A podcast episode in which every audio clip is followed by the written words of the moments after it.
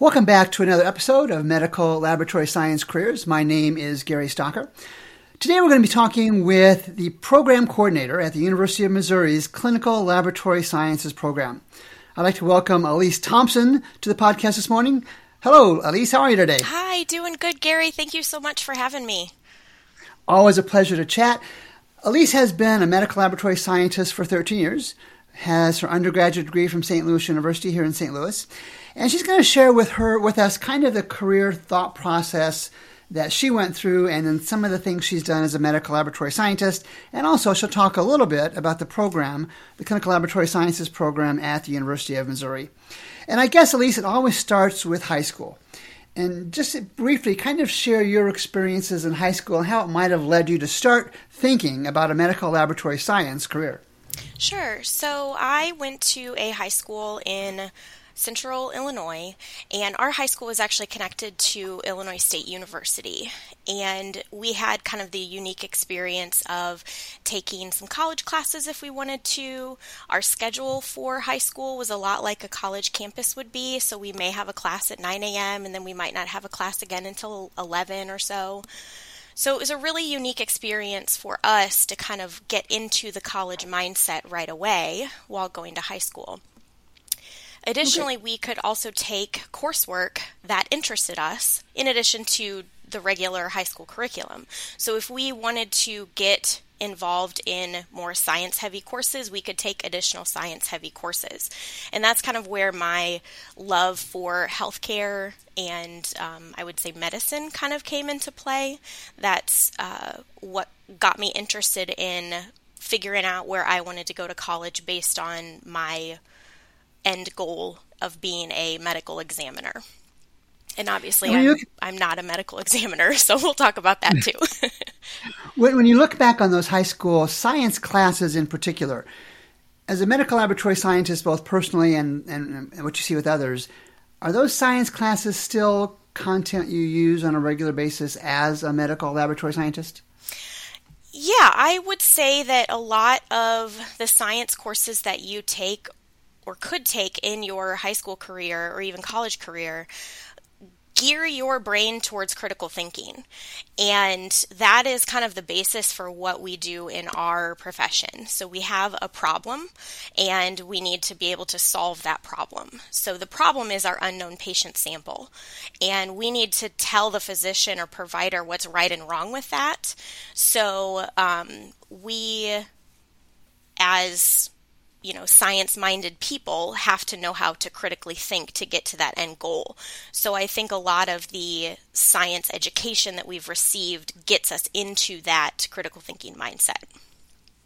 And we're going to talk a lot about your experiences going through your decision making process to be a medical laboratory scientist. Before we get there, I want, I want to jump ahead though.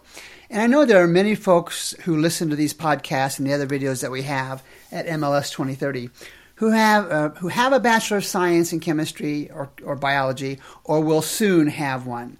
What kind of guidance can you give those kind of college students about considering a medical laboratory science career on their own, and in particular at the University of Missouri? So I would say that anybody with a um, or working towards a bachelor's degree, this is a great field to get into you can there's several different avenues to get into this field but already having a bachelor's degree in a science heavy field is one route to get into the the profession. And it's actually a relatively easy route to get into the profession. So Alese tell us about a neat moment you had in your career as a medical laboratory scientist Sure. Yeah. So, working in the laboratory, you see a lot of different things each day. And I think one of the neatest moments that kind of allowed me to realize that I was in the right field was working on a patient specimen, and it was a younger toddler age kid. Um, and it was the first time that I had seen an acute leukemia on a blood smear.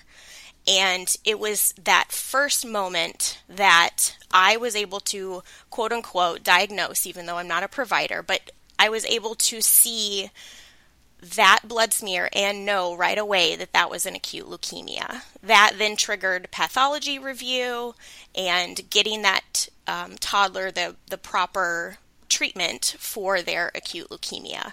So I think that is kind of a moment that has stuck with me my entire career, just knowing for a second that we might know something that no one else knows about a patient's medical um, history. fascinating, fascinating story. You mentioned um, some career thoughts you'd had early on. How, how, at what point do you think you said to yourself, I think medical laboratory science is a career for me? What was kind of the decision making process where you said, this is what I want to do? Sure. So in college, I was in a major that was investigative and medical sciences, which is essentially like clinical lab science without the clinical rotations. It preps you to go to med school. And I had in my brain that I was going to be a medical examiner and I was going to go to med school and uh, everything was going to be great. Well, I started to realize how long med school is and how many um, years of my life that would be. and I kind of realized that that was not something that was going to be conducive to starting a family and, you know, all of those things. So I kind of decided maybe that's not for me. And the other major that was in that program or department was clinical laboratory science. And I was already taking classes that were in that arena because of the two majors being so close together within the same department. And so it was an easy transition and it really solidified my my choice when I shadowed in the lab before I made that jump. And I knew after shadowing a couple different facilities that this definitely would be the career that would give me that helper um, mentality that I have always had. Um, it would give me that kind of well rounded healthcare job that I wanted to have while still being able to help people. And, and we, we know that, of course, the route to becoming a medical laboratory scientist, of course, includes high, uh, high school, and that there's an associate version and a, and a Bachelor of Science version. And in both cases, uh, the associate and the bachelor's version, there's an internship involved and kind of share with the listeners what that internship was like for you, what you learned, was it very scary, and just kind of take it from there. Yeah, so my clinical rotation experiences were very intimidating at first. As a student, you go into a facility, you don't know anybody, you're being um, put with essentially a stranger who's supposed to teach you the, the ways of the lab, and you kind of have this um, uh, fear that you're supposed to know everything when you get there. And the, the job of your clinical um, instructor is to teach you what you have learned in your classroom setting do the hands-on version of that. And so very quickly I realized it's not intimidating at all and that I'm really putting everything together because regardless of how much I learned in student lab, here's my chance to do it on a daily basis for weeks at a time. So it was a really great way to get all of the knowledge that I've learned really solidified in my brain to then be able to help me with my um, certification exam at the end. And I know from speaking with many over the years that the the thought process of taking a lot of science classes in college can be challenging. Can you share your experience of the, both the nature of the science classes that you took and how they kind of weighed out on the difficulty scale? So, um, admittedly, I repeated organic chemistry in, in my undergrad. Um, I got a D the first time I took it. It's a hard class. And so I didn't want that to discourage me from my end goal. And it kind of taught me that it's totally okay to fail um, because you can pick yourself back up and uh, kind of start over again. So I repeated it a second time. Took me an extra year of college to do so, but here we are.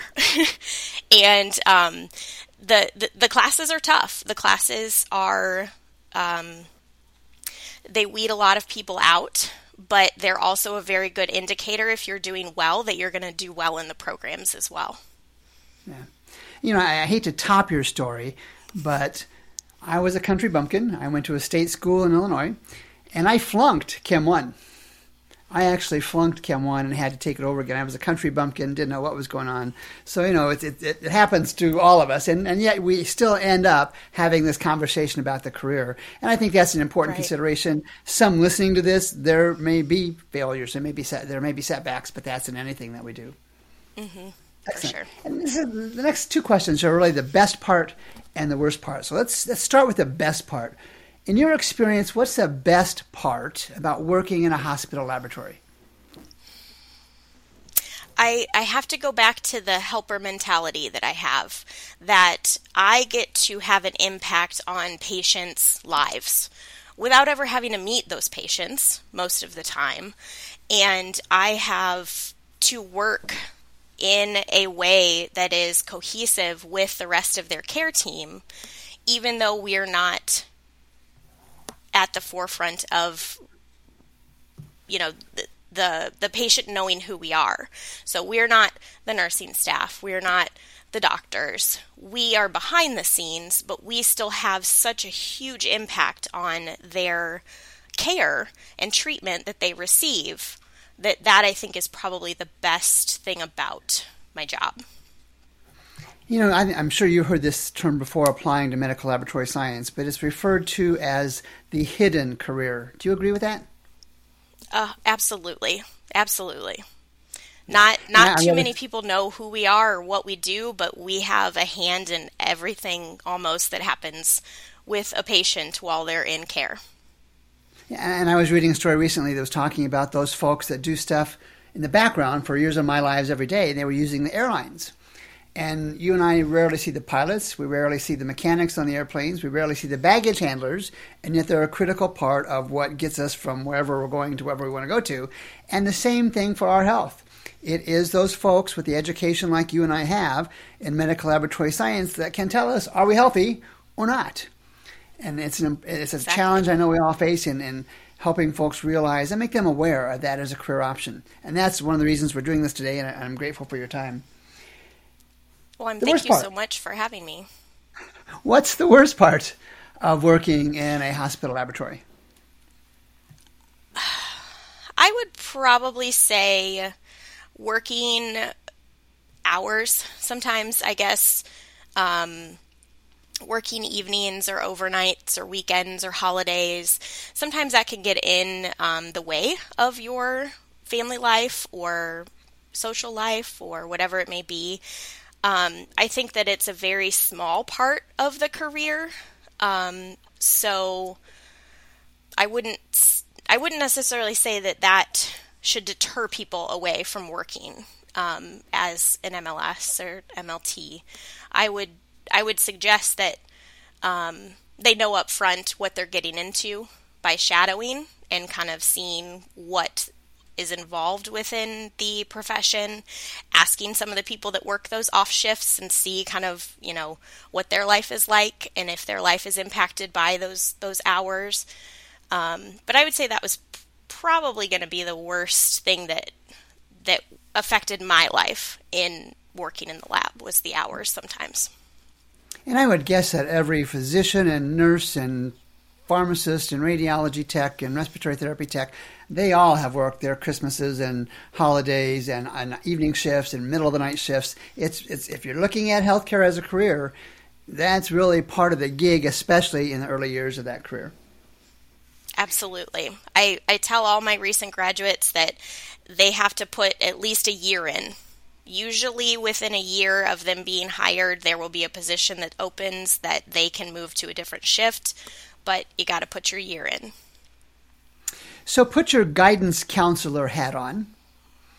And if you were to give one piece to a high school student or even a college student listening to this podcast, considering a career in the medical laboratory, what would that one single piece of advice be, Alese? You have to shadow this profession. Um, get in there, get into the hospitals, choose a couple different hospitals that are vastly different. Choose a rural hospital, choose a trauma center, choose a physician's office laboratory. Do something to get yourself into a lab and watch people and what they do. Um, that will let you know if this profession should be for you or not. That's the best piece of advice that I can give to any student looking into this career. And probably for any health, any career period, whether it's in healthcare or not, you know, shadow a nurse, shadow a pharmacist, shadow a physical therapist, shadow a physician, all those kind of things. Great, great tip, great idea. I know I've been around longer than you. Those who look at my image can tell, uh, and and the changes that have the technology changes and the science changes and the data changes that have taken place in the last 10 to 30 years in the medical laboratory have been stunning from my perspective. Share with our listeners today what you find most fascinating about the level of automation in today's modern medical laboratory. I think automation is crazy sometimes. It is insane to me that we can put a specimen on uh, um, an instrument, a machine, and it takes it, reads the barcode, runs it, caps it, aliquots a sample off, stores it away in a refrigerator. Like, that's nuts to me. Um, I think that it's very awesome for our profession that we have the ability to use these robotic arms and everything to kind of help us do our jobs. Um, but I do know that robots are not going to take our jobs. Um, someone will still have to be behind the robot to tell it what to do, to fix it when it breaks, um, to troubleshoot using our brains. Um, but I think automation is just at the tip of the iceberg right now with, with what we're going to be able to do and see in the profession within the next 10 years from now. I think it's going to be um, a lot more molecular based. Um, molecular automation instrumentation is going to be I would say probably the next big thing um, in in the laboratory, and I really can't wait to see what's what's going to happen. I'm going to back up just a little bit. You, you, I know you've worked in medical laboratories before, and a lot of, of, of listeners I know from conversations with them who don't really have an idea what a typical shift is like in a medical laboratory. Can you think back to maybe what a typical shift was like at one of the first one or two laboratories you worked at in your career? Sure. So, um, when I was fresh out of school and just starting my first job, um, I was on an evening shift for the majority of my um, uh, experience there. And I did kind of split shifts sometimes where I worked a 12 and then a 10 and then a 10 and then an 8 and an 8 and then the next week I, I worked it a little bit different. So it's kind of one week really heavy, and the next week was more vacation days, and then it just flip flopped. Um, but when I would get to work, it was go, go, go the entire time. We were a small rural facility, and I was um, some of the time phlebotomy and running the tests. So our um, staff in our ERs or our psych unit did not draw the blood, so we would have to go draw the blood and then bring it back to the lab and then run it. So it was a lot of running back and forth, a lot of um, troubleshooting instrumentation because again I was on evening shift, so it was me. So if an instrument broke, I was there to fix it, and it had to get fixed quickly because we were the you know critical access hospital in the area, and so we couldn't break we, we couldn't shut down. Um, but that's not necessarily typical of, of every facility that you work in. For instance, when I worked at the VA hospital, um, it was a lot more relaxed and a lot more normal pace because we have lots of staff in there. I was on day shift and it was easier to kind of get things done, I guess um, in in a way that was more conducive to. Um, I don't want to say casual lab work, but it was it was easier to get things done because there was more staff working.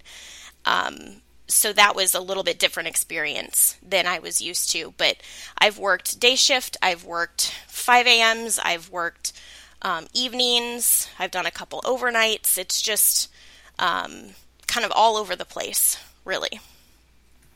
And you'd mentioned phlebotomy in that response, and of course, phlebotomy is the act of drawing blood. Um, and you know, all med techs, medical laboratory scientists are exposed to that. Just for those listening, can you briefly share what the act of phlebotomy is like and maybe describe a brief experience of how you learned to be comfortable doing that? Sure. So, in my training, um, way back in the day when I was in college, um, I did my clinical rotations at the um, transplant unit at Barnes. So, the first probably 10, 20 patients that I had, we had to draw upwards of 25, 30 tubes of blood from a patient. So I was thrown into it, but my trainer was excellent. And um, so that's really where I learned how to draw blood was not typically the norm. So I became very comfortable with it very fast when we were just doing routine draws at the rural hospital that I worked at after I graduated. Um, so it it's probably, um, it's probably important to usually, add that not very many patients. It's probably important to add that not very many patients have 20 to 25 tubes of blood drawn. Correct. Yes, most people we're talking maybe four or less tubes in a routine blood draw.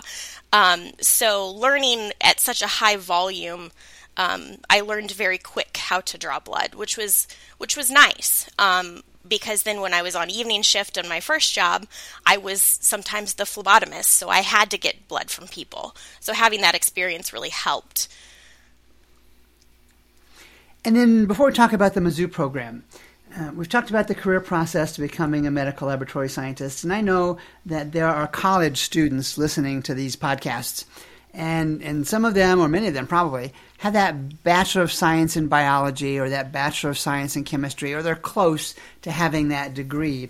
What kind of guidance would you give them regarding considering a career using that bachelor of science uh, and developing a career as a medical laboratory scientist? So, some of the students that come to us are in that same boat. Hey, I have a bachelor's degree in a science heavy field. I don't I can't find a job. I've learned about your profession in a roundabout way and I'm really interested and I want to get into this profession. How do I do that? Um, there's a couple different routes that they can go if they already have a bachelor's degree. They can either go through um, a program like ours, where then you'll end up with um, another bachelor's degree, or you can go the associate degree route. Um, where you can earn an associate's degree, work as an MLT certified for a year, and then um, as long as you went through a NAACLS accredited program, after a year of working, you can then sit for your MLS certification, assuming that you have um, the proper undergraduate coursework that ASCP requires. So there's a couple different routes that you can go, and I would highly encourage you to look into the different routes and to see what fits best. Excellent. And then let's let's last two questions really regarding the Mizzou program, uh, the University of Missouri program, and let's focus, if we could, on the typical 16 to 18 year old high school student they and their families, they and their parents are starting to consider what kind of college, what kind of college major. Tell us how they would start the process of considering University of Missouri and your clinical laboratory science program. Sure. So a student can contact me anytime via email. Um, I would encourage them to reach out to our health science advisors and talk with them about an advising appointment um, for our health professions careers. Um, d- d- I should say degree programs. Um, and after they kind of go through the process of applying at Mizzou, um, they would do a couple years of undergraduate coursework, very science heavy, um, and then all your gen ed courses that you would um, have to have for a degree at the University of Missouri. And then in the junior year of their schooling, they would then apply to the clinical lab science program. There's an interview that we do, there's um, a couple different pieces, a letter of intent. Um, then we kind of make our decisions on how big our class is going to be and how many clinical spots available that we have for those students. At that point, we would then tell the student if they're accepted or not then they would have to do background checks, drug screen, um, provide immunization records to us, and then the summer of their senior year is when they would actually start our program. So we technically are a three plus one program where you would end up with a bachelor's degree at the end of it where you are eligible to sit for your ASCP exam. And finally, would you explain what ASCP is for the listeners? Yeah, um, it's American Society for Clinical Pathology, and they provide us the gold standard examination for the medical laboratory science profession. They certify um, people in lots of different laboratory careers, including MLT, which is the two year level, and then MLS, which is the four year level. Well, Alese you have provided us with some fascinating and thorough set of information for medical laboratory science as a career. Uh, for those listening, I will make sure to include Alese's email address in the description below in the podcast so you can reach out her direct to her directly. You can, of course, also reach out to me through our MLS 2030 site. I will include that contact information as well. And we'll conclude this episode of Medical Laboratory Science Careers, and we'll look forward to the next podcast soon.